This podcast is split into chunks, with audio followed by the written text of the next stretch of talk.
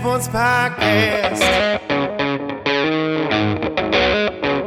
I said, Welcome to, welcome to the Dirty Sports Podcast with Andy. Welcome to, welcome to the Dirty Sports Podcast. Welcome to the Dirty Sports Podcast. I'm your host, Andy Ruther, coming to you live from Cincinnati, Ohio, with my co host from New York, Joey No Chill Prano. Hello, Andy. Good morning. I feel like you've been in New York for so long, man. I know today is my final day. I fly back to Los Angeles today, tonight, this evening.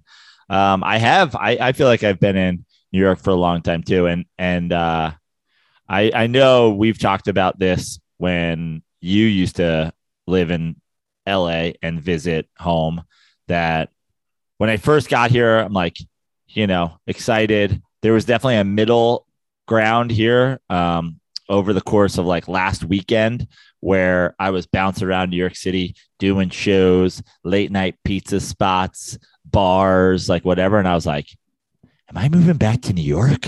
Like, this is great. I was at the Comedy Cellar on Monday watching the band, and then I bounced over to the stand and did a show, and people came out, and, and it was great. And then now I'm, um, you know, four days later, I'm like, ready to go back to LA, ready to go back to get get get in the ocean, have a surf, go get a taco, you know. Sure. I've had a lot of Italian food since I've been here and a lot of delicious sandwiches. And don't get me wrong, when I'm in LA, I miss those things greatly. But now, Andy Ruther style, I could use a burrito. Oh yeah, man. That that's the one thing: the food and the weather and the water. Food, weather, and water. That those are the things that make yeah. California, especially Southern California, is so great. That's that's what I miss. The the burritos, man. God, what what, what I would give for a great local Mexican spot or a food truck burrito or the place on remember the place on Lincoln? Which place on Lincoln? Like the little food trucks. Oh, yeah, yeah, yeah. More like a food stand they would set yeah, up. Yeah, yeah. Oh, that one that was right across from Ralph's yeah. dollar taco spot. Oh yeah. man. Place now, fire. Might not, yeah, it would be fire for your butthole too. Sure. But well worth it, right? I have a great ability to like uh I have a great ability to like sever from my memory what like when I have diarrhea, what caused it. I'm just like, oh, it ha- sometimes it happens. And like I never, I'm just like, yeah, but last night you had tacos made on the street. It's like, that could be that. You know, who knows? My brain's like, don't think about it. Those tacos are delicious. The only thing ever that that stuck around was I'll never eat El Pollo Loco again because it almost killed me. I think I've only eaten there twice in my entire life. I think I've only eaten there twice or three times because honestly, the the look of it and the name of it and the placement of it in Venice always kind of grossed me out. Um, but then Lachlan and and Jill used to eat there all the time, and they were the ones that fed it to me the time it almost killed me. Yeah, that's an interesting place that they would have that as their go-to. Yeah. If someone said to me, I was discussing this with somebody, if there was one food you could eat nonstop, I would almost probably say Mexican food. Yeah. I mean, I knew you would say that, that you're, I'm like huge Mexican food guy. Yeah. Italian's up there.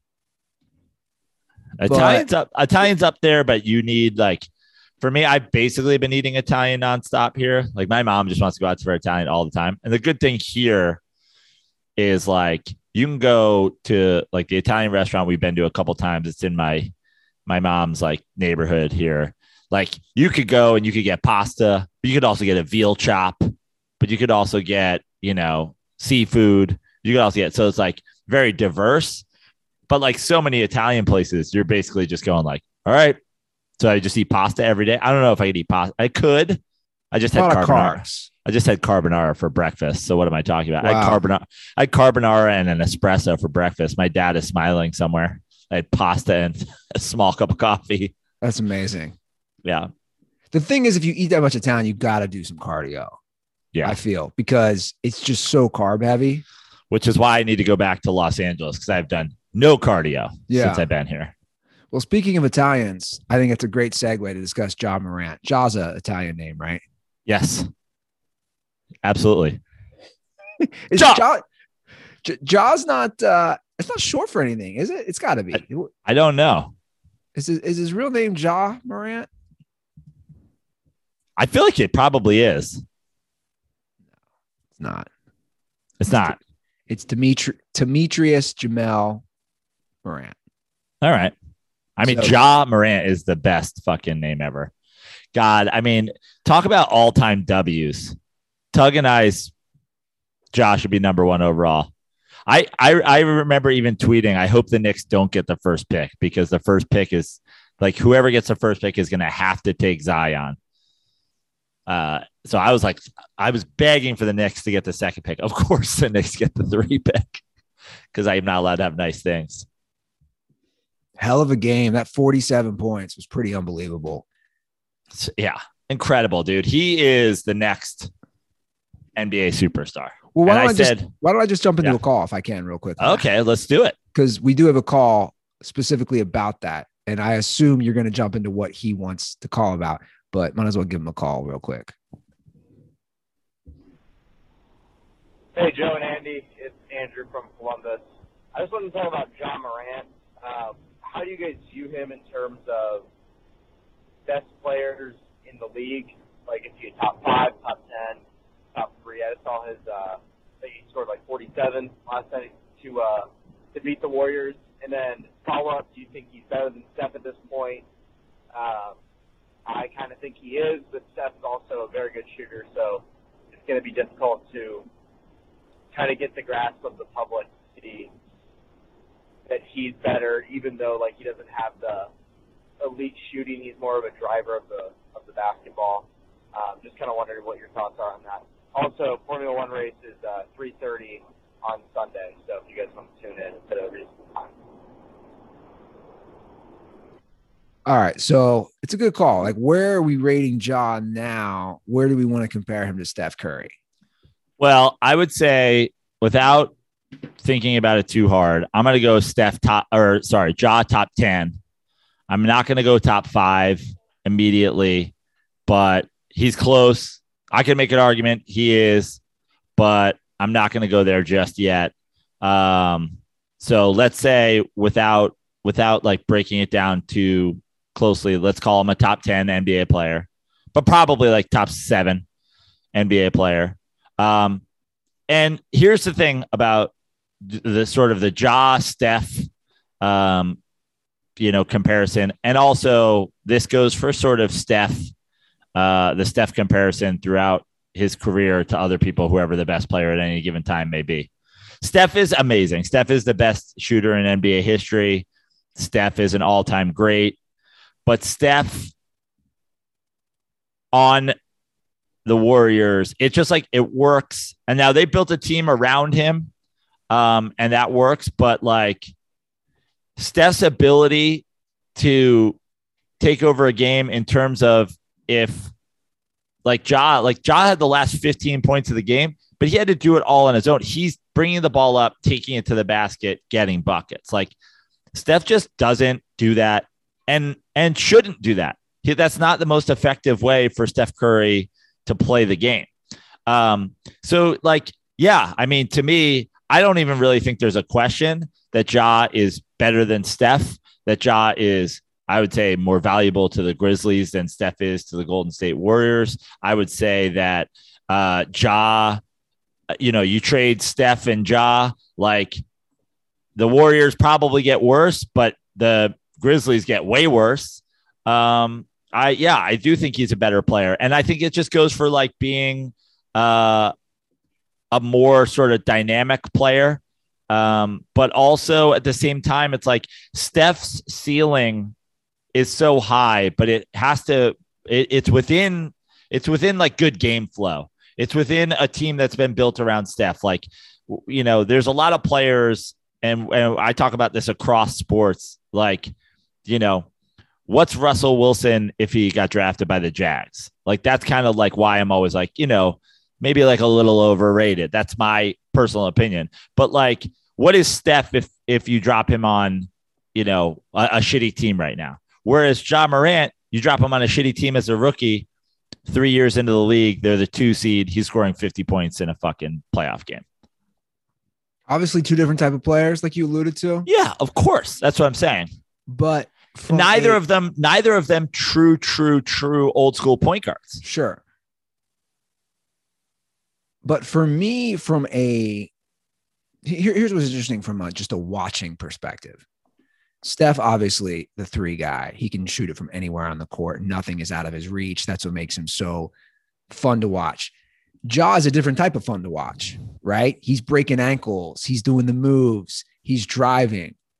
I have really enjoyed that because I would argue, and I'll see if you agree with me, his type of basketball, you don't see as much anymore because Right. we're so three point heavy in today's game, whether it's college or the NBA.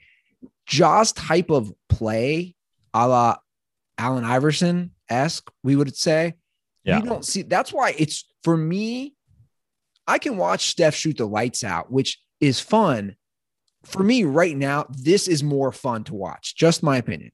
Yeah, I mean, and and somebody said I said to the other day, um, Ja is the next NBA super duper star, and my buddy's just like, but why, you know, why not Jokic, who's like might win this second thing? I was like, well, first of all, Jokic is already deep in his career, but also we're talking about gameplay, we're talking Yes. about style, Yes. um, you know, my, my buddy was kind of like, you know, he was he was playing devil's advocate, but he was like, "Is it a race thing?" And I was like, "No."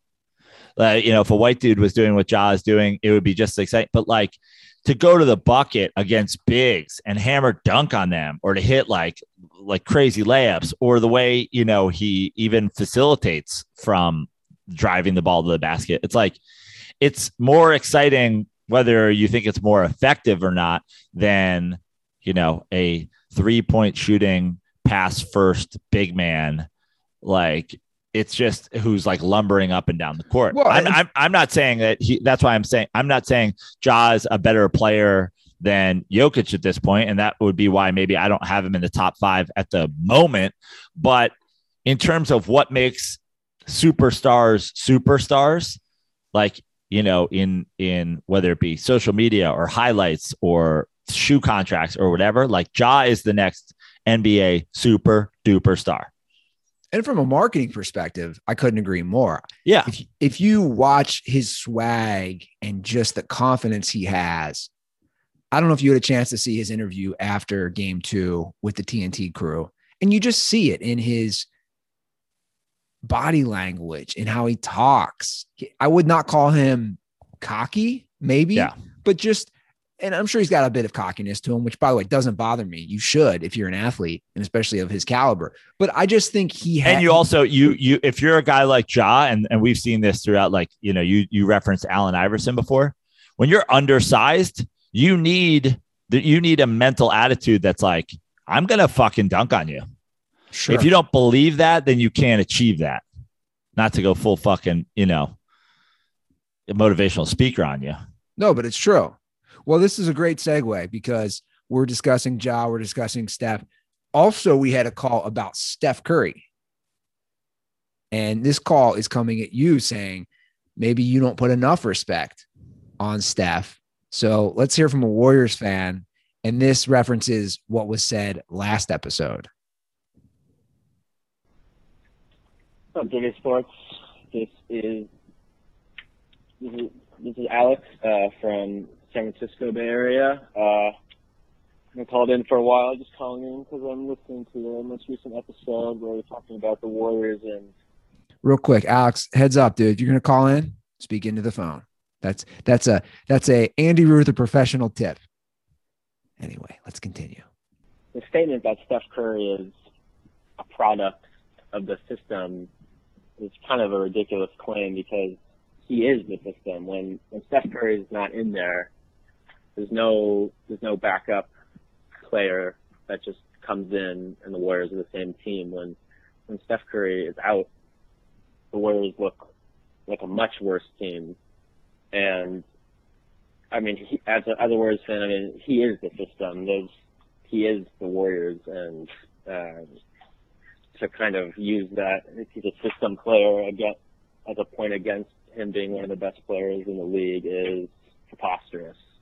Uh, Tim, uh, uh, Tim Duncan is one of the greatest players of all time, and Joe, you rightfully rank him ahead of Kobe, but you know people called him a system player too. So that's it. That's the call. Put some respect on Steph Curry's name. So I think that's a reference. You might have said a system comment last episode. Well, I, first of all, I just said prior to this, Steph Curry is the system. Sure. The system is built around Steph Curry. I don't agree. I disagree with that at all. The system is entirely built around Steph Curry, and, and you know we can go back. I like.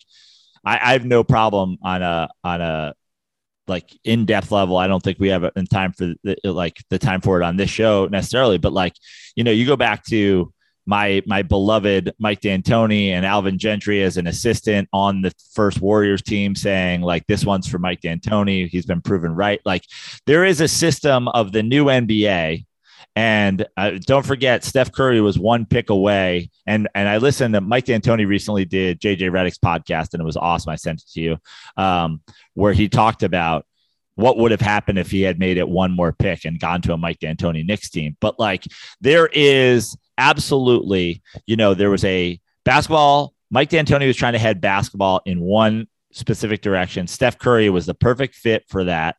You combine those two in a a warrior system that is absolutely let's take that idea and build it around the perfect player for that idea. And that is why you're you're absolutely right. Steph Curry is the system. But that being said, Steph Curry can't just be dropped on the Charlotte fucking Hornets and and do this. He can't just be dropped on the Houston Rockets this year and be uh you know the shooter like you need to you need the Draymond. You need like Draymond brings the ball up for the Warriors more than Steph does. So Steph's the point guard. Like this is a system built around the moving the ball and getting open jump shots. And it's also built around the fact that there's two guys like that. Yes, Klay is not on Steph's level, but a lot of people like the the way a lot of people think of of Pippen is like he would get a lot more credit if he wasn't with Steph. Like Klay Thompson on another team has MVP potential. Maybe not now post, you know, injuries and and the the the current shape he's in, but in his prime, like Klay Thompson you know, scoring fucking 60 points and a half and shit like that. Like he has that potential. So yeah, it is a Steph Curry system, but at the same time is like I just don't believe uh, unfortunately as much as I like Steph Curry that he could have gone anywhere and achieved what he has achieved in the NBA. And also, let's, you know, when we talk about I mean, we're, t- we're, t- we're talking about Tim Duncan. Tim Duncan, how many MVPs did Tim Duncan win? How many finals MVPs did Tim Duncan win? How how many fucking finals were they in with Tim Duncan? How many playoff series did they win with Tim Duncan? Like Tim Duncan, yeah, I mean, you, I, I, I hope this caller, you know, you, you want to say it's totally acceptable for me to put Tim Duncan over Kobe. Of course it is. Don't come with Steph Curry is in Tim Duncan's class. Steph Curry's not in Tim Duncan's class. That's insanity. Tim Duncan is one of the fucking eight best players of all time. So, just to answer that question, because you asked it as you were saying that rant, they both have two MVPs regular season. Steph back to back. Obviously, Steph one year unanimously. Steph has zero finals MVPs. Duncan has three finals MVPs. I would not, I agree with you. I would not put Steph in Tim Duncan's class. Obviously, St- Steph's a top 20 all time player. I'd say Tim the, Duncan's the, next the, level. The, the the Spurs won the second Tim Duncan arrived. Essentially, you had a process around building a team around Steph's very unique and very like elite abilities. But can we look at Jordan Poole's season? And can we look at Jordan Poole's season while Steph was out? And can we not say things like it's impossible to have somebody come in and do what Steph Curry did? Didn't he? Well, look, you can make an argument. It's not really an argument, it's a fact. They have sucked without Steph. So since 2018, May 5th, 2018 to May 5th today, right? Four year span. The Warriors are 29 and 71 without Steph. Sure. So, so that's awful. They're winning at a 29% clip when Steph is not in the in the lineup. Okay, but also like let's take into consideration Klay. yeah, Klay being out last the, the last season, like them them essentially tanking for an entire season. Yeah. I love Steph Curry. I'm Sure. not a Steph Curry hater. I I like I I think Steph Curry is an all-time great basketball player, the greatest shooter of all time. I love Steph Curry. I love Steph Curry's game. I love Steph Curry being the reason the NBA has modernized to the point it did. And he was he was absolutely a big part of that. But like, you know, people want to shit on LeBron for like disappearing in a fucking finals game 12 years ago. Steph Curry has fine like how many how many finals games total does Steph Curry have where he's disappeared, where he shot poorly? And and that's the bottom line is if Steph isn't shooting well, that's that. You're right. I agree. And I also agree with your take that you can't just drop Steph off. And this on- on any team. This and this doesn't negate his ability or where he stands in the history of the NBA. I agree with you. He's great. He's the best shooter. Unequivocally the best shooter. But you're right. If you drop Steph on the Rockets or a garbage team, pick any of them. Do they instantly evolve at as quick a rate of maybe doing that with another player. I would tend to agree with you.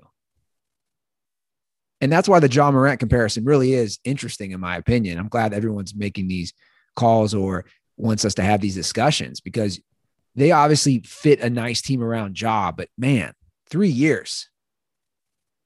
He's not getting huge names around him. They made a great team around him, but he is the centerpiece, of course.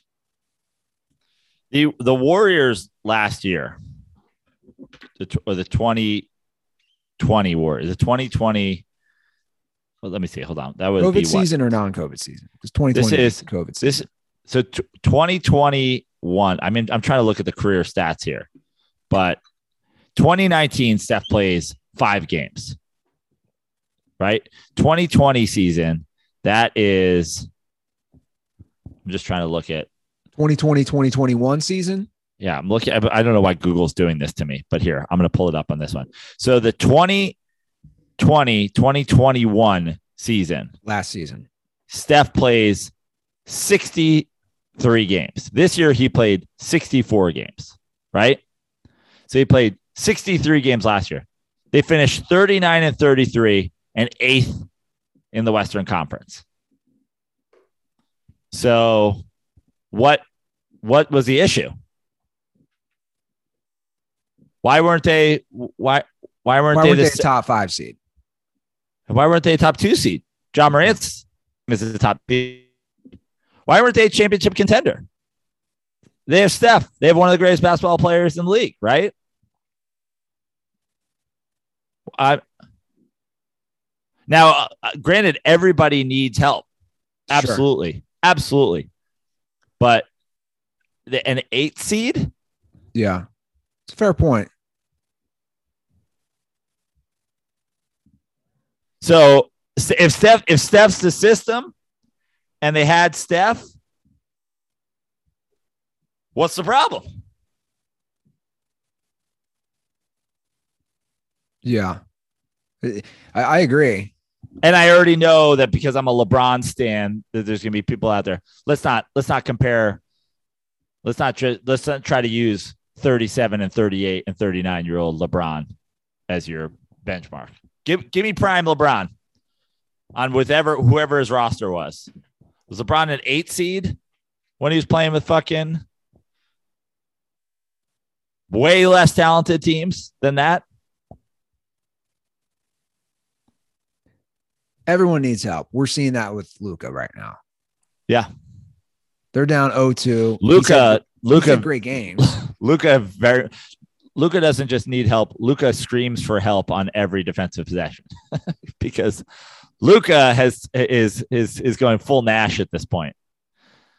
Yeah. There's only so much you can do, facilitating the whole offense, being the lead scorer, whatever. But like Luka's been a sieve defensively, and I got to say, I didn't see this coming from like, uh, you know, I- it's not that I underrated the Suns, nor is it that I overrated them the Mavs- Mavericks, but like, man, this matchup. I like, yeah, I did not see this coming. I'll take an I'll take an L. Well, the biggest difference that I've seen, not only watching but statistically, is Jalen Brunson had a great series against the Jazz, Right. and now he's MIA. Right. Well, that's you know that that is I think sort of a coaching failure in terms of obviously a guy who is going to take over your facilitating the offense duties is going to thrive when Luka's out statistically, but a good coach would have taken that op, like taken that leap he made without Luka and been like, oh, well, now when we get Luka back, we can be that much stronger. And unfortunately, you know, Luka obviously so ball dominant. Um, and that would probably be the criticism of Luka's game is like, you know, I know I'm a, a Porzingis defender a little bit, um, and now turning into a Jalen Brunson fan, but like you got to be able to make those guys they're they're they're the best version of themselves. And you don't want Jalen Brunson doing what he did last series, but you want him to do 80% of that while Luka facilitates. Sure. Both guys need the ball. So that's always the problem you have when two guys Right. need the ball. But I'm willing to say this series is over. The It's Ruther, the, be the Ruther curse is out there, but 2 0.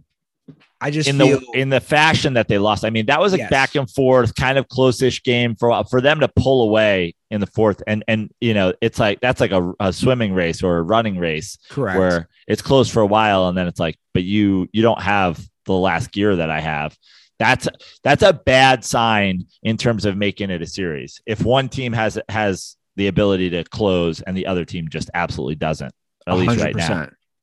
And again, I think the the thing that makes me think agree with you, it's pretty much over, is that uh, uh, again the coaching fail in the in the Brunson Luka situation makes me think probably not going to make a great adjustment to how to hang on in the fourth quarter. Yeah. Which you know we're we're at that point now. Like there's not a lot of great NBA coaches. Yeah. Well, obviously, Jason Kidd is one of those coaches where I think we're not still sure how good a coach he is. Yeah, And it was absolutely. it was a questionable hire, but Question, both questionable, but like questionable, but hard to argue with it considering all the things. yeah, when I say questionable, I don't mean I hate it. It's just Right. it was an interesting, oh, that's interesting. They're hiring Jason Kidd. Yeah. The Sixers don't stand a chance without Joel Embiid. They just Well, stand a cle- chance. yeah, clearly not. That that series is I mean, Oladipo also just like playing great retur- ball. re- returning to form. That's the, the, the, that's a one-two punch that's going to be pretty impossible to overcome, especially for a Doc Rivers coached basketball team. Yeah. I mean, no Joel Embiid, uh, Harden dribble, dribble, dribble, dribble, dribble, which you know, I'm, I'm, I'm like, there are so many Harden haters, and it's hard to find like Harden slurpers anymore. Although I'm sure there are them out there since Carmelo's slurpers still exist. But I'm a little bit of a Harden defender in terms of like, yeah, it's not great seven dribbles and a terrible forced shot, but also at this point what what are your options? Well, they're just not. They just can't compete. They just don't have. They don't have the guys without Right. him. Right. I, I agree. They, they don't have the guys, and for as great as Embiid is, did you get injured too much, man? This is this is this is your whole career. I, I hate to say it, but it's true, right? Like that's Hard the be- knock. It's hard being gigantic. No, I, and, and it's nothing personal against him, but you ha- you can't get hurt. You just you got to be there when it matters most. Yeah, of course. You can't miss playoff games, man, especially in the second round. And the Celtics come back in the other series. We're gonna have a good series. We all knew that, I think. Yeah, we knew that. But also, I still like the Bucks. I mean, the Bucks already have already stolen her home court back. They stole game one. Um, I like the Bucks in that series, but absolutely, it will be a good series. I found myself going down at Udonis Haslam rabbit hole watching the Heat game last night. because he's uh he's he has like the it- it's it's like he's it's like he's a rock star and they gave him the um what do they call it like the honorary degree It's like what- fascinating. it's like when billy joel just gets to have a harvard degree and it's like what he didn't even graduate from fucking high school yeah, I, I don't understand exactly when these colleges do that. It is the same thing. He'll be 42 in June. Yeah. And what's crazy when you go down the Udonis Haslam rabbit hole, he was on the squad and and a legit player, a starter on the squad that won the 2006 title oh yeah with Shaq and Dwyane Wade. yeah So he's been he's been he's been there the whole run dude oh, the whole run. Yeah. Haslam's been there the whole time. He was on those squads, obviously Le- LeBron, Wade, Bosh squads. it's like how it's like how if you win the masters you get an invite back no matter what so like arnold palmer's playing in it at 81 and they're like ah, you're probably not going to make the cut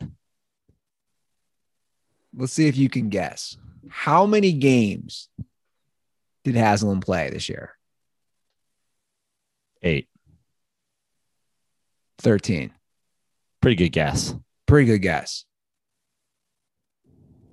I'm just looking at his stats. These are Udonis Haslam. This is pretty fascinating. Let's go back to 2015 up until now.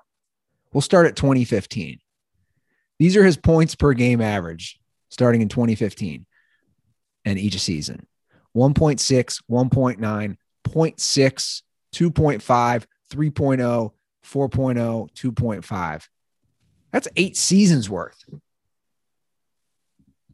Do they keep him around just because he's a veteran and they want that presence?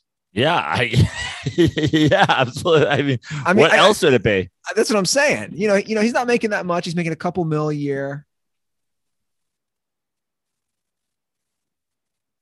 I just feel like you don't really see that anymore. But the Heat have done this now with multiple players. Juwan Howard was there for 40 years as well. yeah Remember? Yeah. Do you think that's a Pat Riley move? And he's smart, like an orchestrated move saying, Hey, I need a respectful guy, a fo- guy in his 40s.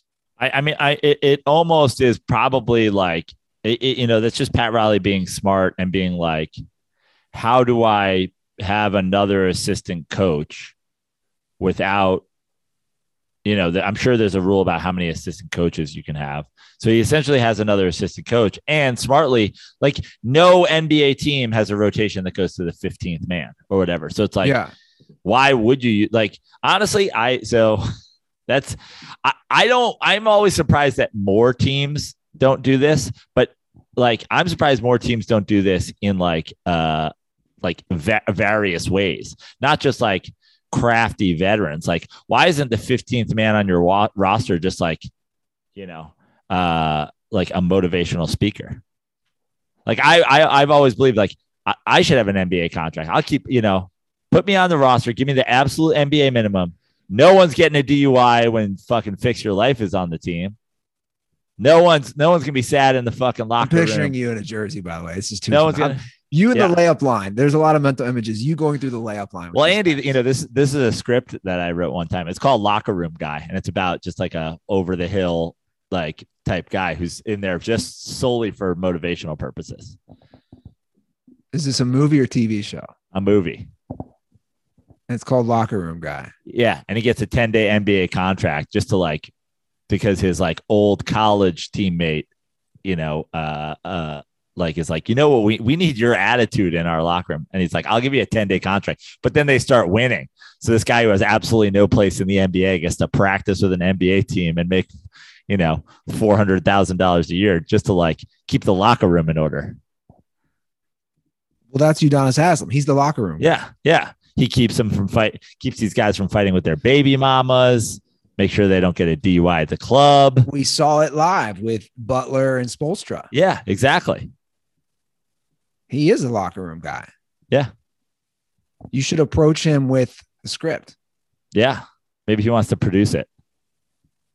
It's based on the life and times of Udonis Haslam, How much money do you think he's made? who will be who would be played by a same age as Udonis Haslam, Joe Prano.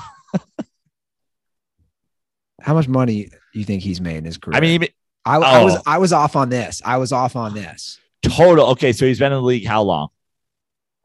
He's been in the league 2000, 20 years. 2003, 2004 was his first season. $96 million. Man, you're pretty good. Actually, no, you're not good. Sorry. Way more? Way less. Way less? Way less. He's only made 68 million Wow. because he's been taking that league minimum for so long. The most he ever made was 7.1 million. I was going to say 8 million bucks. Yeah, in the 2009 2010 season. And obviously, $68 million is a lot of money. Yeah. But when you look at what the NBA guys are earning in over 19 seasons, Yeah. it's not that much money. Patrick Mahomes, like it's a season and a half. Yeah, seriously. But Udonis Haslam's, yeah, but you're going to give half of that away because you don't have a locker room guy like me to tell you to murder your fucking bitch wife before she steals it. wait, what? Like Patrick Mahomes wouldn't be married to that Oh. fucking girl if you if you had a Udonis Haslam in the locker room. I saw a picture. I didn't realize how long they go back. I saw it. It was like freshman year of high school or eighth oh, grade. Oh yeah, like the famous picture of him as like a child and her like over him. W- with her braces. Yeah, Is that the one we're talking about? yeah, It's been that long that they've been together. yeah, dude. He's he's essentially a he's essentially a hostage at this point. Free Patrick Mahomes. He's got to have side pieces, right? I, I mean, to be fair, look at the guy. He's kind of a dork. Well, not. He is a dork.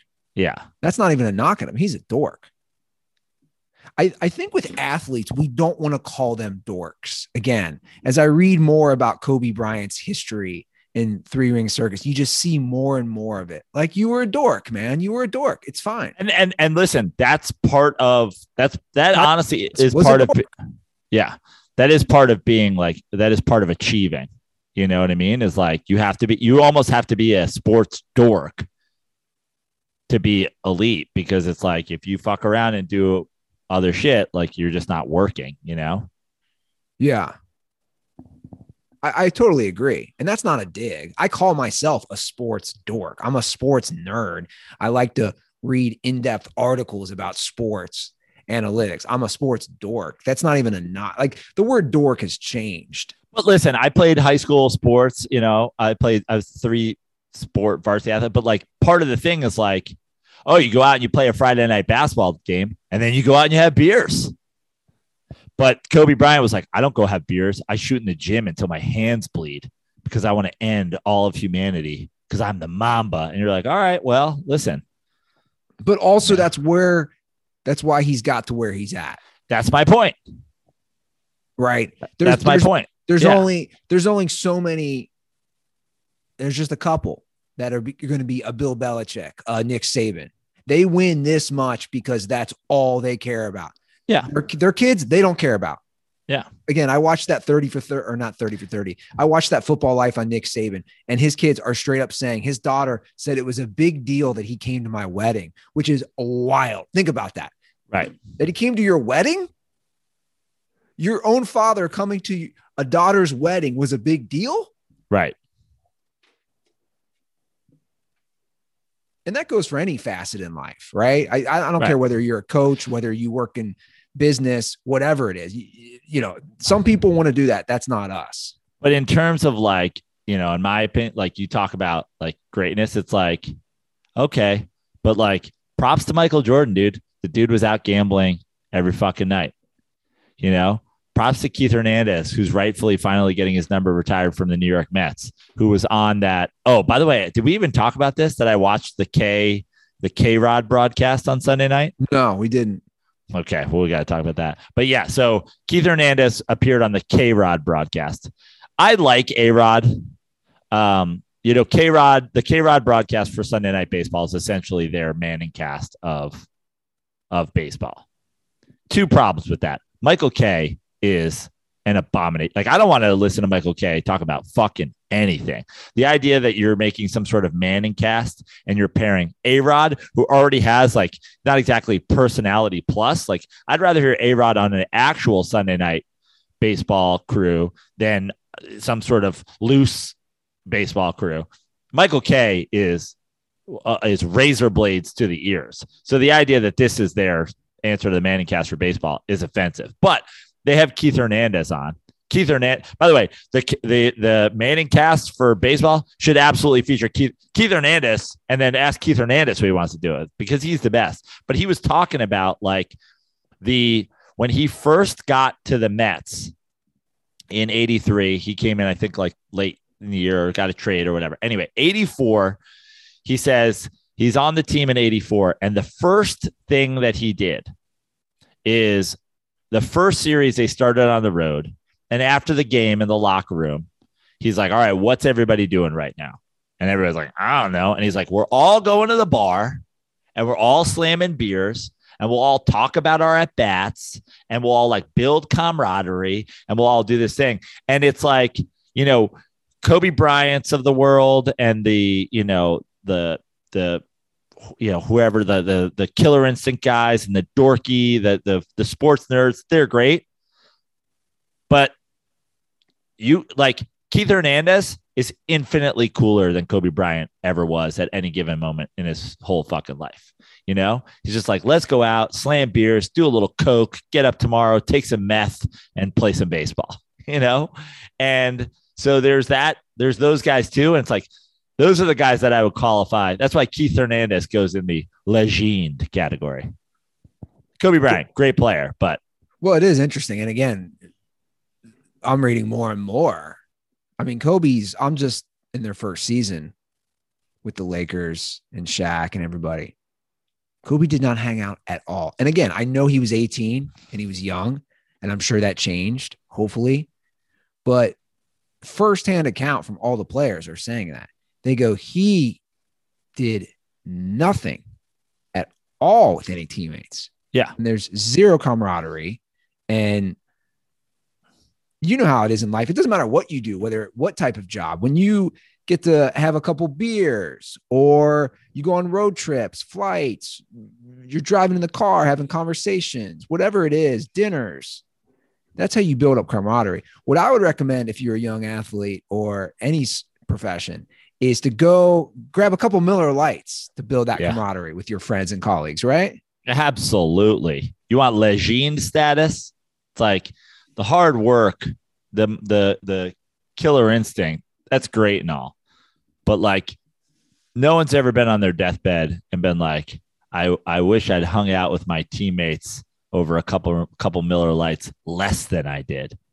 Sure. You know, you know. Um, so yeah, get yourself I got myself yesterday, Andy, at the Mets game, couple Miller Lites, day, weekday baseball, draft Miller Lites behind home plate. It was my happy place. It was my happy place. There was a little person on a tricycle. There was a girl in lingerie. You know, it was my it was my full happy place. Yeah. Good good Happy Gilmore reference right there. Thank you. And if you're an athlete, remember it's only 96 calories and 3.2 carbs per 12 ounce serving. So you have that as an added benefit as well. A lot has changed over the years. but One of the things that has not is Miller time. That's what Miller Lite calls when it's friends getting together to enjoy the simple things in life. To get Miller Lite delivered right to your door, visit MillerLite.com forward slash dirty sports, or you can find it pretty much anywhere that sells beer. Celebrate responsibly. Miller Brewing Company, Milwaukee, Wisconsin, 96 calories and 3.2 carbs per 12 ounces. So you went to the game yesterday. I did. And shout out, I forget the kid's name. I'm so sad about it. Shout out to the dirtball I met. Just spotted me in my seats, came up to me. Joe Prano, big big dirt ball. Can I get a picture? Love it. Uh, yeah, went to the game. Tough, tough, tough game. It was a was a zero zero pitchers duel. Um, and then you know Mets ace this year so far, Tylor Megill, who was 4 0 and actually threw nine consecutive no hit innings, including obviously the five in his uh, combined no hitter last week, and then four to start yesterday. Gets in a little trouble, and then the Mets bullpen that was a bit taxed from playing a doubleheader brings in Adam Ottavino, who just has an implosion, and the uh, the Braves have a have a seven run inning, and uh, Mets lose. But it was it was a glorious day at the ballpark nonetheless. Sat right behind home plate, you know, smashed the Miller Lites, uh, watch some day baseball. It was Star Wars Day, of course. Oh, nice. It was Star Wars Day. I was there. I was there a little late for a Trevor May Mandalorian bobblehead, so I missed out on that. But uh, it was a great day at the ballpark. Every, I mean, listen, it, it's like when, like we say, when the surf's not great. It's like bad day of surfing, still better than a good day at work. You know, bad day at the ballpark, still better than a good day at work. It was it was tough to be there for a nine two loss, but better than a lot of different things I could be doing on a on a Wednesday afternoon. Unless you are a member of the Cincinnati Reds, right? Then every day they're playing. I believe they're playing a day game today. Correct? I don't even know. That's where well, I'm at. The, here's here's the one thing for the Cincinnati Reds, and this and and trust me, I've been there, guy. So I get it. No, you haven't been here. No, I haven't been here, but I've been, you know, it's a similar feeling. Three and 21 or whatever it is. It's, I know it's not, I know, you know, listen, it's, it, it's, it's, it's as bad as it can be. But the, the one thing that you, I, I would say this, I would almost boycott watching absolutely all um, Reds, everything. But the kid, what's his name? Hunter Greene? Correct. We have two young guys, him and uh, Nick Lodolo. Yeah, but Greene's, you know, he's got elite talent, and you know, you could, you could, you could lean into just just watch his starts. I'm just not watching Joe. Okay, I'm just not like like like I said. I I, I got the one game. I, I'm just I'm heading to Chattanooga next week to see some of their prospects. Going to be up in the Appalachian Mountains.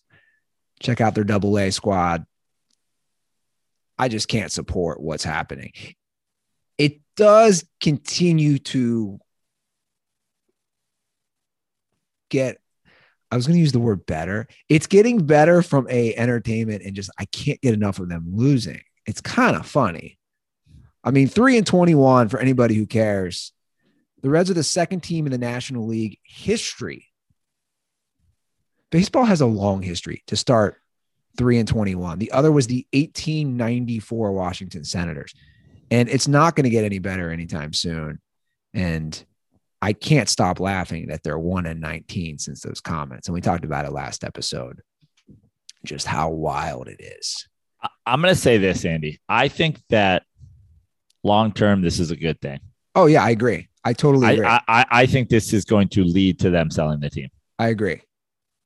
And I can't stop laughing about what you said last week because it's so true. And I've I've even seen more memes now with Marge Schott. Like we had an owner in Marge Schott who made wild comments like Hitler didn't start off bad, but took it too far. I mean, yeah. this is the type of owner we had. She made racist comments, homophobic comments. She was a uh, crazy old woman.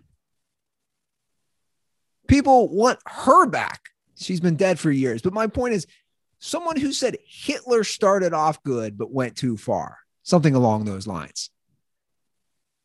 That's the last good owner of the Cincinnati Reds. A woman who was basically sympathizing kind of with Hitler. Yeah. But but took it too far. Yeah. I mean, I mean, it's it's wild to think that, to think that these guys right now running the squad are more disliked than a And a. Nazi sympathizer. It's nuts to just to say that. It's almost comedy in itself. It's also very telling about Ohio, but a lot of Yeah. Ohio's probably a lot of Ohio's probably you know she is right though. Why you gotta take a dig at why you gotta take a dig at my state? Something we did not talk about last episode was the Trevor Bauer suspension. So I'm gonna play I'm gonna play a call and then we'll jump into it. What's going on, Dirty Sports? It's your number one dirt ball from Austin, Texas, KT.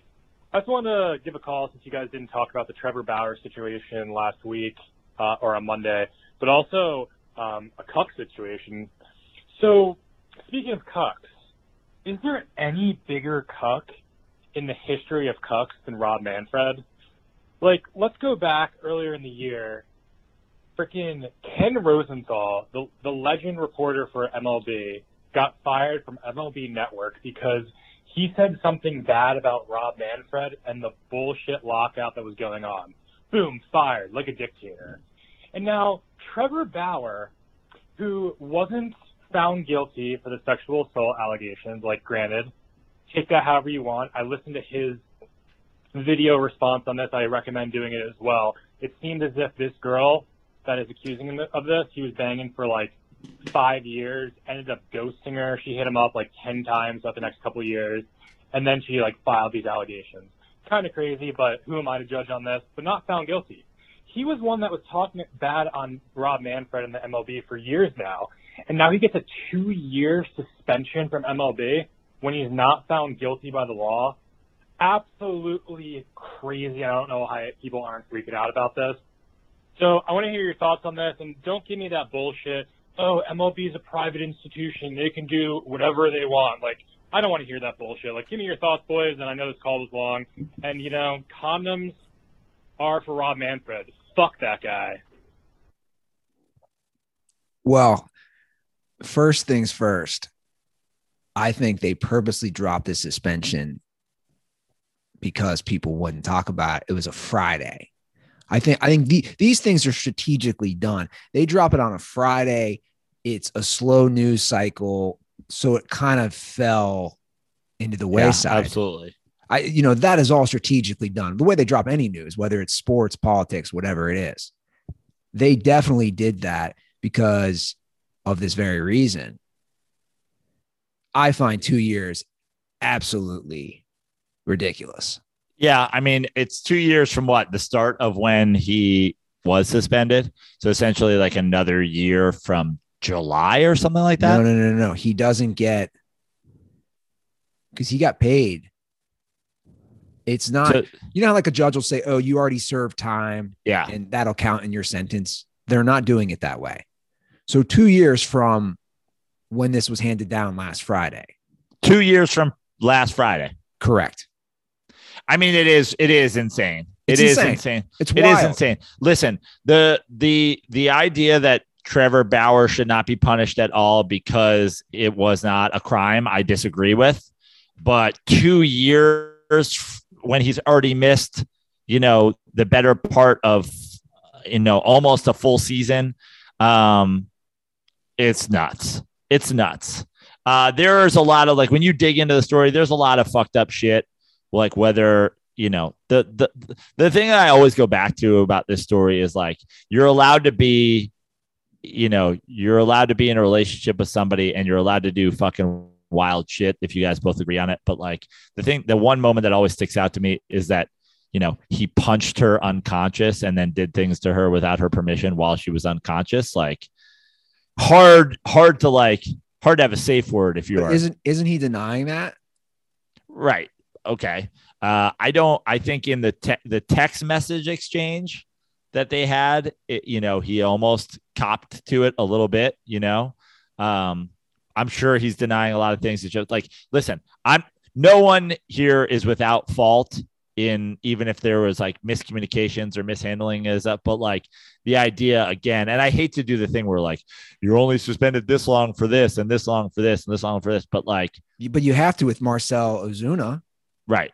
I mean, I mean, but, that's what I was going to bring up. Like this to me, it, it's your classic hypocrisy of anything we see in sports, politics, society, you name it. it it's just this is what I hate about these things is that you have something that happened with Ozuna who aggravated assault by strangulation and battery right. Which was also witnessed by police officers. Right. And how many games did he get? Let's let, let's see. Let's see how many games he got which was literally witnessed. Okay so he um was suspended for 20 games.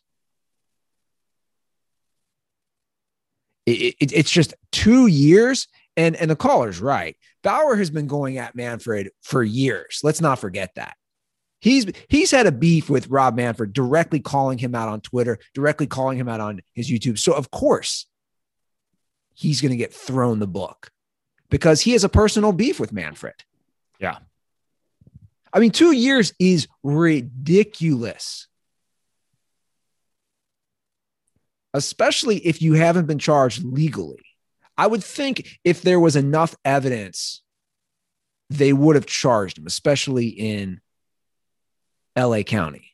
Yeah. So that, that should matter, in my opinion. That really should matter. Whether they want to give him some sort of other suspension, whatever. But two years, he's appealing it. And obviously, the union is extremely strong for baseball players, the strongest of all the sports unions. I'd be shocked if it's actually two years come appeal. But at the end of the day, Rob Manfred literally is the worst commissioner that I've ever seen in my lifetime. I can't speak for the NHL. Right. But all these things are just done incorrectly in my in, in my opinion. And we have a call later about that as far as they just focus on the wrong things I'm not saying this is a wrong thing to focus on in particular, but their decisions are always poorly executed. And this is just one of those things where you say two years, man. Right. It, it that that number is insane, all things considered. Absolutely.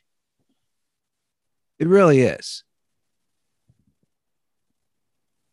But baseball has so many problems. They really do. They they have just so many problems right now. And actually, I'll just play that call. Here's a call which is again coming at Manfred. The disdain for Manfred is unlike any other commissioner that you see out there.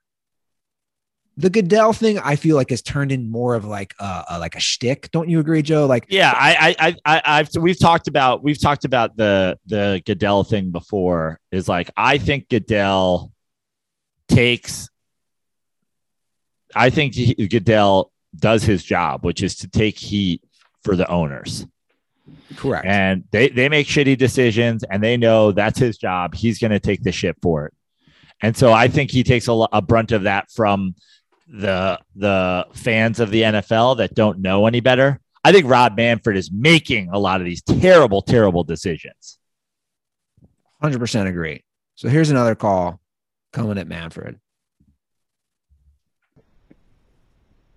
So Joe and Andy, Stripper Dirtball Bryson here. Y'all may cover it on the show today, but if not, definitely love to talk about it. This new fucking rule the minor leagues trying to work out and see if it works with the batters getting six seconds, I think, once the ball is back in the pitcher's hand to get back in the box, or it's an automatic strike. I just saw a dude get called for a strike three without the pitcher ever throwing a goddamn pitch. I mean, Manfred is just ruining fucking baseball. What he doesn't realize is I enjoy going to the ballpark. Fans that actually enjoy. I've gone to five Brave games. I don't care if they last two hours or five hours.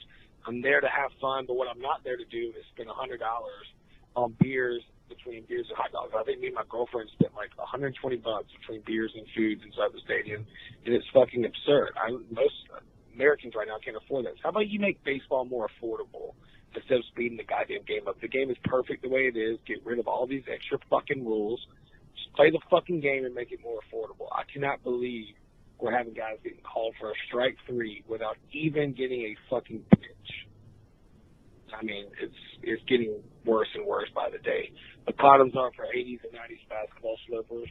The free throw dunk isn't that cool, guys. It's not that hard. From when you see how these guys what they can do today. Stay dirty. I didn't know about the six seconds or less trial for minor league hitters, where they have six seconds to get back in the batter's box, or it's an automatic strike. Yeah, it's ridiculous. Uh, yeah. I was gonna say, a- not it- go ahead. to his point. You know, you know, that's that's an owner issue. Obviously, he's the commissioner, referring to the prices. But I agree. Th- This this seems to be lost in everything, and inflation is insane right now. All of us are dealing with it. It's in every facet of our life. And here we are going to games, or some of us, I'm not going to Reds games this year, but beer still costs so much money. Yeah. Slice of pizza still costs so much. And I mean, again, that we we've talked about this before, but I'll just reiterate: baseball is trying. Baseball is stupidly trying to cultivate new fans by saying the the by taking what what- by taking what people who say they don't like baseball um and trying to attack those issues. Oh, it's too slow. It's too uh, that fine. Fuck off. Fuck off. Like if if if if 70% of people said that the their issue with tennis is there's not enough tackling, do you think the USTA would suddenly make it a full contact sport? No, they'd be like, go watch football. So take your fan base, realize that human like realize that the human race reproduces. Take the people that love your sport, cater to them, let them pass the sport on to their children, let them pass the sport on to their friends, their girlfriends, their wives, their husbands, whatever. Cultivate your fan base. Don't worry about creating new, like baseball is a dying sport. Okay. Don't like stop trying to save it by being like, uh, fans want more collisions. Like that's not the point. The point is that you make baseball hard to enjoy for the fan base you currently have by having shitty umpires, by having shitty rule changes, by having, you know, a, a, a million different shitty like rules and uh you know just like the, you're you're you're you're just fucking the whole thing up take the take the baseball fan and try to repopulate baseball fandom from the people that love it no matter what. Make them make it easier for them to enjoy, not harder. And again, if you want to make things more entertaining, just look at the minor leagues. It's such a simple solution. It's right in front of your face. Yeah. How much fun did we have when we went down to Amarillo, Texas So much fun. with the sod poodles? Yeah.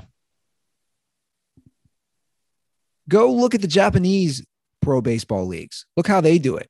Now, granted, they go next level WWE style.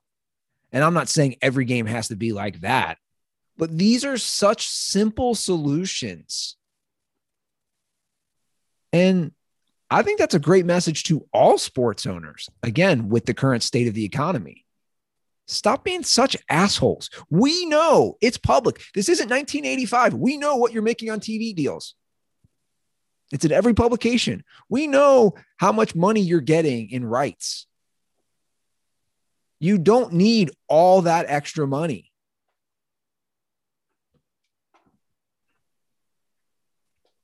A hundred percent. Appreciate that. I needed that at the very end for you to just say 100%. so we didn't talk too much NFL draft last episode. I know you, I know you said, oh, Ruther and his NFL. Hey, I, I've been trailing off a little more lately. Have I not? Yeah. Yeah. It's great. You know, yeah. I can be fluid. I, th- obviously, the NBA playoffs have been a lot of fun to watch. I did get a DM though about it, and I'll just read it saying, "Hey, any chance we can get more NFL draft on Thursday? I know you guys have a lot going on with the NBA playoffs, time constraints, et cetera, et cetera. Uh, I wanted to know more insight on what you guys thought about Malik Willis and Nakobe Dean dropping so low. Whether Kenny Pickett can pick up the torch in Pittsburgh, the AJ AJ Brown trade, the multitude of wide receivers taken in the first round, and who you guys thought fared the best and worst over three days. Thanks. That's from Brandon. DM that to me.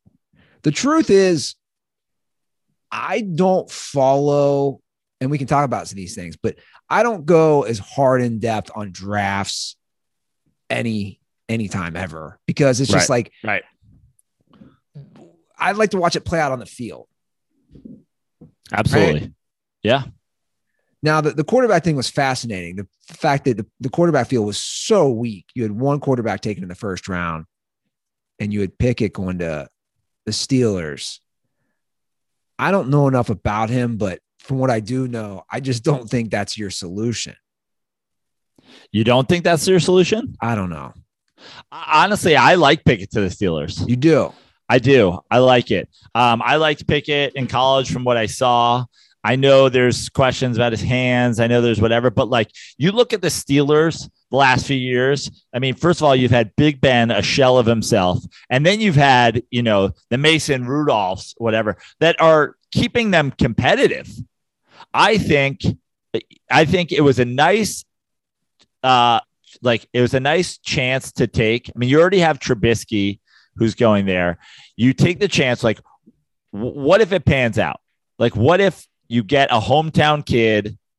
You wasted a, you know, a middle of the road first round pick on a hometown kid who could be your guy. I actually like it. I think the upside's insane. I think at the worst, you know, is you know, let's say he's Mason Rudolph. Like you could go to the playoffs with him. But if he, but the upside is obviously way higher, and and obviously if it works out, I mean, this could be righting the Dan Marino wrong that they did so many years ago. I mean, I don't think he's going to be Dan Marino, but I actually really like the Kenny Pickett pick for them. Now, the Malik Willis pick, I also Falls all the way to the Titans. in the third round. I don't hate that. And then we have these comments this week from Ryan Tannehill. Being in a quarterback room in the same room. You know, we're we're competing against each other. We're uh, you know watching the same tape. We're, we're doing the same drills. Uh, I don't think it's my job to mentor him, but uh, you know, if he learns learns from me along the way, then um, then that's a great thing. All right. So everybody went with the Brett Favre comparison. I, I I've heard this from a lot of people over the years. Um, Eli Manning essentially said this about Daniel Jones. Is is there a nicer, fucking better, like more team first guy that's ever walked the planet Earth than Eli Manning? Like the dude's the Yeah. dude's the best. The dude's the best. So Brett Favre and his relationship with Rodgers and whatever, it's like okay, you can take that however you want. Uh, Eli Manning saying essentially, I'm not, uh, I'm not here to mentor, but I'll like help where I can. To me, like if he's saying that, then like it doesn't necessarily mean this comes with bad intentions. I'm totally fine with this. I think, I think going out of your way to say that you're going to mentor a guy to take your job is going above and beyond and is and uh, is honestly like a little bit more cuck behavior than anything like kobe bryant would never say that right like I, I think i think part of being a competitor is being like you know in a quarterback room we're all trying to help each other. We're all on the same team you know? Like i'm going to help him as much as i help any other guy who's my backup. But the idea that i'm i'm grooming him like he's my you know apprentice why would i do that? So he can take my job? Yeah. Well, regarding the AJ Brown trade, my take is this you're going to the Eagles. I don't think it really matters because the quarterback situation is such a question mark. Yeah. I mean, it's a nice piece for sure. And they're obviously trying to surround the quarterback question mark with tons of weapons so that there's not really, you know, an excuse or whatever. And then they and then they know whether or not they have their guy based on that.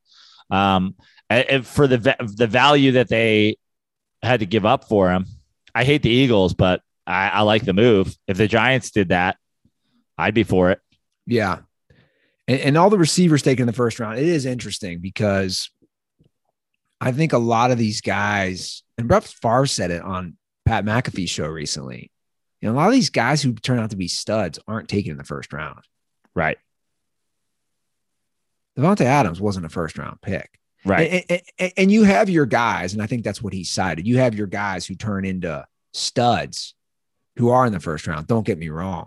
But I do still find it interesting that so many teams do go with the first round or the top 10 or top 15 wide receiver pick, where the argument, and you and I both agree on this, if you got a good quarterback, he's going to make a second or third rounder pretty damn good. Absolutely and then you don't have to pay them that much. Uh, you know, obviously they're you know based on where you, um, based on where you go. Obviously, your rookie deal and your signing bonus, all that's kind of predetermined. So yeah, I mean, this is something we've been talking about even with uh, you know Davante Adams leaving the the Packers and all the other things that go with it. Like you know, unlike other sports, like the it's a it's a pretty strict salary situation and if you have an elite quarterback with the, what, what, what, what elite wide receivers cost, is this your best option in terms of winning? Yeah. And for every Ja'Marr Chase that just comes out and lights the whole league on fire, you yeah. have every Raiders wide receiver taken in the top 10 in the 2000s for the yeah. most part. You know what I'm saying? Like, like, like it, it's you, you definitely have your success stories, but I do. I did find it interesting that that many guys went top twenty as wide receivers. Yeah, but like we said, it'll play out on the field. That's that's why I don't ever take too much stock into the draft. I don't really care as much about it, to be honest. I think the NBA draft is more exciting because a lot of times we know, or even that we don't know. Something I haven't brought up that's been sitting on the rundown is that Sunday ticket will likely go to Apple now, which I think is a great move. Yeah, that's nice. Right? Yeah. I think that'd be a, a great win for everybody. And again, we talk about money and we talk about owners and the leagues. The estimate is that Apple will get those rights for two and a half billion dollars. Wow. I mean, I'm an Apple guy. I support all the Apple stuff. I like Apple TV. I still use Apple Music. So uh, I, I, I think the way the function of it, um, you know, I had a pretty good gig with uh, DirecTV for all these years using my brother's password. So that's uh, that'll be a mix. But I'm assuming Mike, you'll still get the uh, NFL package. I'll figure out a way to still get this done. Well, the practicality of it is so much better with Apple. DirecTV, I've had the Sunday ticket now for five or six years. It's a pain in the ass. It's just the yeah. whole the whole functionality of it. It's a pain in the ass, and I, I would love if this went to Apple. And they also might do something where you don't have to get the whole package. You can go more a la carte and say, "Hey, I'm a New York Giants fan. Yeah, I just want to watch the Giants game. Yeah, every week. What's that going to cost me? And that, that'd be that'd be a great bonus for anybody who lives out of market for their team. So I I really do hope that Apple gets this deal and RIP DirecTV and uh, RIP DirecTV just in general, right? Like yeah. Goodbye. Yeah. I saw um, one of my friends had DirecTV streaming the other day. It was like DirecTV without the without the satellite. And I was like, "Oh, that's interesting. It might, might keep them afloat for a minute." Yeah but they're a pain in the ass, even with Sunday ticket. The calls have been good this week, Joe. You know, it's it's like Joey called out all the dirt balls and they rose to the occasion. And they said, You think we have bad, calls? we're, we're going to leave fucking good calls, dude. And we're still getting calls about Joey. Are we going to play those? Maybe. We'll see. Okay. We'll see. But I heard a call this morning, and I never heard this. And, and I did a deep dive on this wild conspiracy. Okay. This is like the most dirty sports ever conspiracy that I never heard of, but it has our show written all over it. Okay. This is great because I also have a conspiracy I'm going to throw at you after this. Okay. So this is a new dirty sports conspiracy, which isn't even a dirty sports conspiracy. Apparently, it's out there already in the uh, universe. What's up, Dirty Sports? It's your boy, Captain Kook. Hey, so everybody knows Jimmy G got traded to the Niners because Tom Brady was all, man, I don't want anybody trying to take my spot. Right? That's what they thought. However, rumor has it the real reason for the trade was because Jimmy G knocked up Robert Kraft's younger girlfriend. Check it out.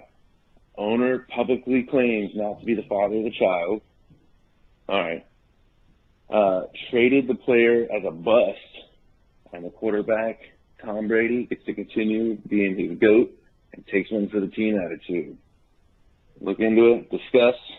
Let me know what you think. Stay dirty, boys. This is a great conspiracy. So I love it. I did look into this Okay. over a nice little breakfast burrito. Classic Andy Ruther. Breakfast burrito, dirty sports conspiracy. Love the call, Captain Kook. There's not much traction here. I couldn't find anything saying Jimmy G knocked her up. Now, if you recall, I remember us discussing this on the show. This is a few years ago. Robert Kraft girlfriend had a secret baby. Right. Secret baby. So his girlfriend, Ricki Noel Lander, had a baby, but he refused to, it's very Jerry Jones esque, say that he was the father. They've been Is dating. there is there a name that your daughter could have that makes her more likely to be sleeping with a rich old man than Ricki? Oh, a hundred percent. They have been dating on and off for five years. Right. She has a baby. He buys her a house in LA. A source on the matter says Bob is fully supporting the baby or child. There is a lot of tiptoeing around the subject at the Patriots office. This is from an article in 2018. Everyone is afraid to openly talk about it. The source added that Kraft's four sons anticipated that the Kraft family trust would be changed to provide for the child. So she's almost 40 years younger. And again, these are things that happened a few years ago. He refused to openly admit that was his child, but you also bought her a house and they're on record saying they're going to take care of the kid. But this is the wild, crazy part. This is right around the time Jimmy G's traded. So this theory is that Jimmy G knocked her up. Yeah, this is wild. This is a wild one. I like it. It makes sense. It does make sense. I could not find anything about Jimmy G knocking her up, though. Every report goes to that Robert Kraft because that's the because that's You got to like go cons- Reddit. Reddit's where we get this theory. It's like a conspiracy within a conspiracy. Yeah. Reddit is where where we'll find this conspiracy. Who's going to do the deep dive on it? It seems like Captain Kook. Yeah, if you could do a deep dive on this, although I know I will. Yeah, I know you will as well.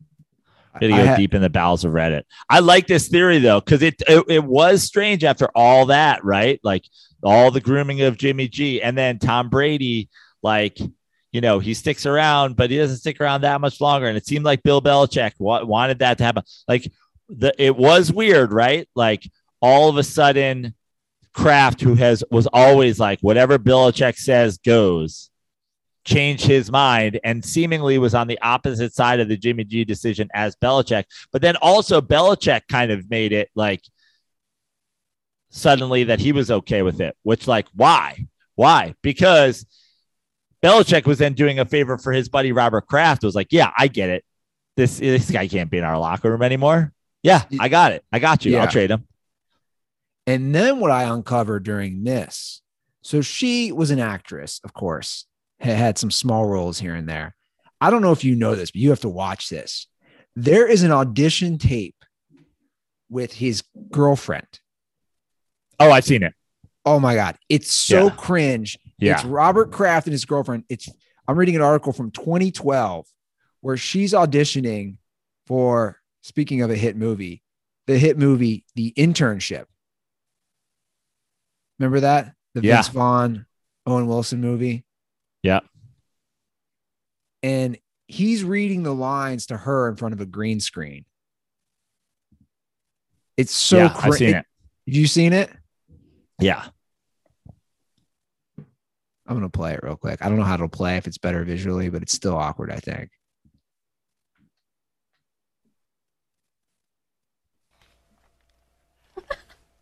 Okay. Yes. That is burned in my memory. You can stop now.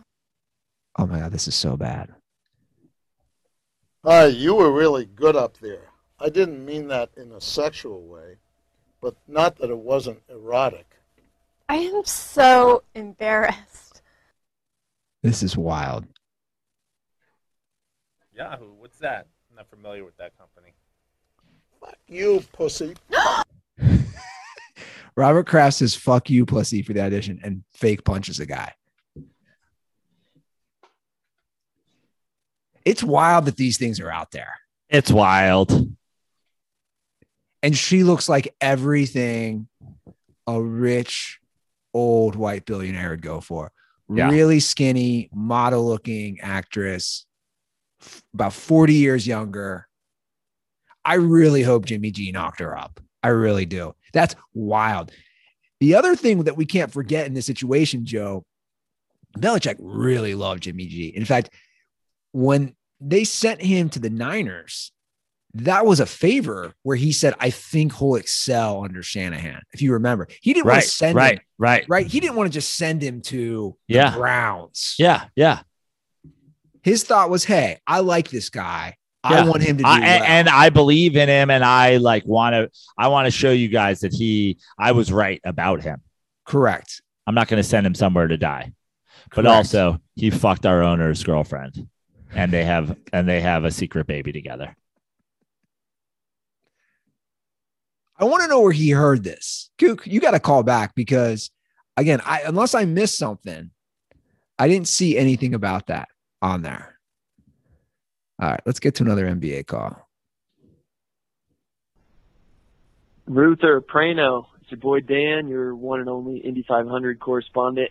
I wanted to hear your guys' takes and maybe revisit some takes on NBA coaches. We talk a lot about coaching on the show. Uh, number one, Jason Kidd. Number two, Brad Stevens. And maybe number three, Quin Snyder. That's the call, and condoms are for Purdue and the faceless Arizona dirtball trolling calls. Well, I mean, uh, I guess we can do that pretty. I mean, I think, I think, uh, I think Jason Kidd, TBD, right? Um, but certainly not uh, an out of the gate great NBA coach. Like, it doesn't hit the ground running. I mean, he's in it in his. He's had he's had multiple head coaching gigs, multiple assistant coaching gigs. Um, I I think definitely TBD. I think maybe he has good potential, but uh, there's been a lot of guys like Jason Kidd. Um, you know, the, the the let's go with the former point guard thing is like is like the NBA equivalent of like let's hire a catcher to be our manager. Um, we'll see. Um, I I am hopeful that Jason Kidd could be a good coach, but for me to predict that he will one day be a great NBA coach is would be a tough uh, guess for me, especially since it's just so hard to be a great NBA coach. Do you agree? Yeah. No, I do. I- Brad I- Stevens, I think, was a uh, great NBA coach that, or I would say a very good NBA coach that was, uh, you know, maybe didn't get the best opportunity when it comes to talent. He, I mean, he, you know, they were the one seed, I believe, one year. And uh, obviously, that the Kyrie Irving situation, I think, I think the Kyrie Irving situation was like the most difficult part of Brad Stevens' uh, uh, coaching career, but also like how great a coach can you be if you had the success that he had and then left and like doesn't want to be a part of it. So like managing personalities and managing egos is uh, obviously a big part of the game. I think good X and O guy, maybe missing that Phil Jackson ability to manage uh, NBA egos, as we've seen from college coaches making the transition in the NBA and in the NFL. And then uh, Quin Snyder, I think, heavily underrated and uh, a pretty good coach, but I think also flies under the radar in Utah. What would Quin Snyder be if he had um, one of the better gigs in the league, maybe some better, but like he has stars. Can he get some rest? He just always looks haggard. Quin Well, Schneider, I think it's the the cocaine. cocaine. Yeah, he Yeah. just just take a nap, bro. You just but I feel like Quin Snyder fits into that like Keith Hernandez legend mode. Like maybe he's not going to go down as an all-time great NBA coach, but I think he's probably partying as hard as anybody's ever partied in Utah. You know? Yeah. He's drinking, he is like he's probably the cocaine connect for the city of Salt Lake City. he's drinking 42.3 beers to get drunk. I actually like Quin Snyder and think he is under. I would like to see Quin Snyder get like a big job. But maybe he likes flying under the radar in Utah. Maybe that's part of the deal. Mormon girls are freaky too. Quin Snyder just can't get any sleep because he's spending eight hours docking or soaking or whatever. Soaking. Yeah, but I think I think that's a myth. I think I think I think the Mormons, I think a lot of I don't know. In my experience, I think a lot of Mormon girls are like attractive and just freaky. Yeah. They, you know, as with most religious people, they hide behind that, and then they just go crazy. Docking. What's the difference between docking and soaking? Docking's, I think, when you go penis tip to penis tip and you like put put this the the like I think that was the the thing. I think you were the one that told me about it. it's like pulling the pulling your foreskin over somebody else's penis tip or something like that. I always confuse the two. And I think soaking is just like laying inside a chick. The soaking is just insertion, but you can't move. Right. You know what else about Salt Lake? Salt Lake has a very high underground gay population. Not surprised. Exactly. I, I learned that from spending some time there on my old radio gig when we do events there. Like those guys were going crazy at night. And I think lots of docking was happening. Imagine, imagine having five five wives. I'd probably be like, you know what? Maybe I should try guys too.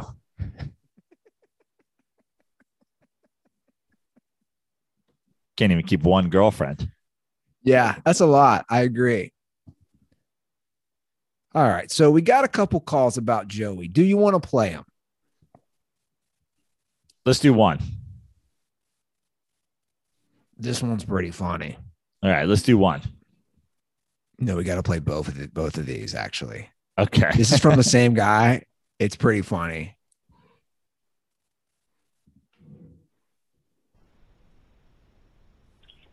What's going on, boys? This is Alex Walters, Dirtball, friend of the show. What the fuck am I saying? What the fuck? Don't play this shit, Andy. I just worked out. Pissed. The dude was talking shit. I didn't listen to like two episodes maybe, and I see that this fucking guy is talking shit on the Dirtball, man. And he's saying that we don't know anything and we are big bitch boys. Guess what, bitch? You can be the Joker all you want. I'm fucking Bane. I'm six five, and I'll put you in the fucking dirt, bitch. All he wants is attention, man. He's talking about plugging his show. What the fuck is wrong with this guy? Fucking pussy. I'm Bane, bitch. I don't give a fuck if you're the Joker. Anyways, dirtballs know what's up.